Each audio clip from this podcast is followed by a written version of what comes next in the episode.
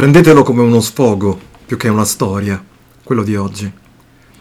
Perché quando assisto a un così imponente concorde dispiegamento di forze e parole, tempo e simbolici gesti, ma anche promesse e impegni di fronte a un inderogabile e sacrosanto diritto da parte di una ben definita categoria di persone a un'esistenza parimenti tutelata, mi viene da sperare altrettanto per tutte le altre.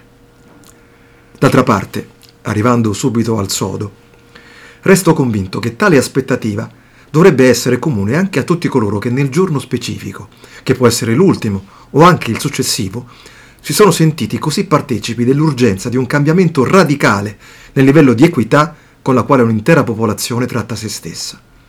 Altrimenti... Beh, un attimo, ci arrivo. A essere ulteriormente franco, ho già scritto qualcosa a riguardo ma vorrei cogliere l'occasione per tornarci di nuovo finché il ferro è caldo, come recita il proverbio. Ovvero, con evidente cinismo, potremmo anche dire sino a quando i giornali e i social network riterranno il tema della violenza sulle donne degno di click. State a vedere. Chi mi conosce sa che da 30 anni impiego parte del mio tempo lavorativo in ambito terapeutico e clinico. Ebbene, quando sei lì, assieme ai colleghi, intento a offrire il tuo aiuto a chi lo richiede, sai che per far sì che gli sia davvero utile, l'empatia in grado di alimentare il tutto in modo decisivo deve essere assolutamente imparziale. Altrimenti, parola non a caso quest'oggi, la relazione che potrà agevolare il miglioramento atteso non funzionerà. In altre parole, non sei d'aiuto perché chi hai davanti appartiene a una categoria o l'altra. Al contrario, lo sei proprio perché dimostri con i fatti che per te l'una o l'altra non avrebbero fatto alcuna differenza. Questo è l'ineludibile senso alla base di qualsiasi tipo di relazione che farà bene a entrambi e anche a tutti coloro che sono attorno. Una persona che solidarizza con un'altra. Punto. È così che si costruisce una cultura del rispetto dei diritti che potrà essere in grado di abbattere i confini e i paletti che creano diseguaglianze e superare il tempo. O, perlomeno, andare oltre il momento in cui il tema di qui sopra sarà passato di moda. Altrimenti, mi dispiace, ma stiamo facendo qualcos'altro e non è roba buona, a mio modesto parere. Faccio un esempio personale, così mi spiego meglio, spero. Prendiamo due notizie di oggi, che ormai sono all'ordine del giorno fin da quando ho memoria. Riguardano altrettante categorie di persone in qualche modo collegabili al sottoscritto. I migranti e i neri, ovviamente tra virgolette.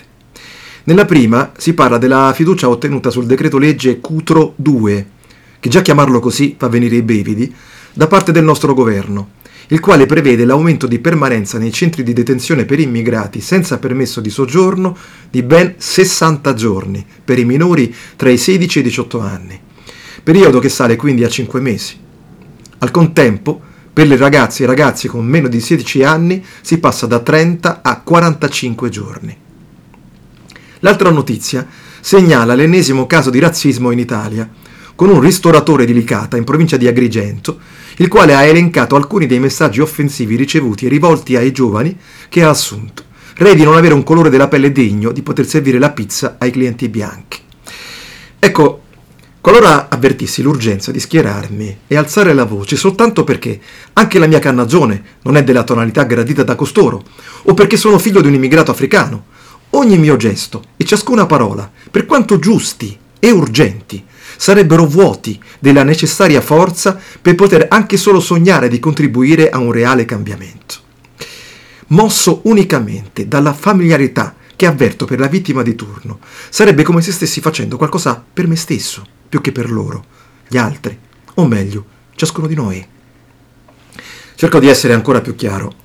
Se affermi di indignarti di fronte all'ennesimo femminicidio, ma poi resti indifferente se un ragazzino viene messo in cella soltanto perché è arrivato sul lato sbagliato del mare, o un altro è costretto a lavorare in cucina e non ai tavoli per non spaventare i clienti con la sua naturale abbronzatura.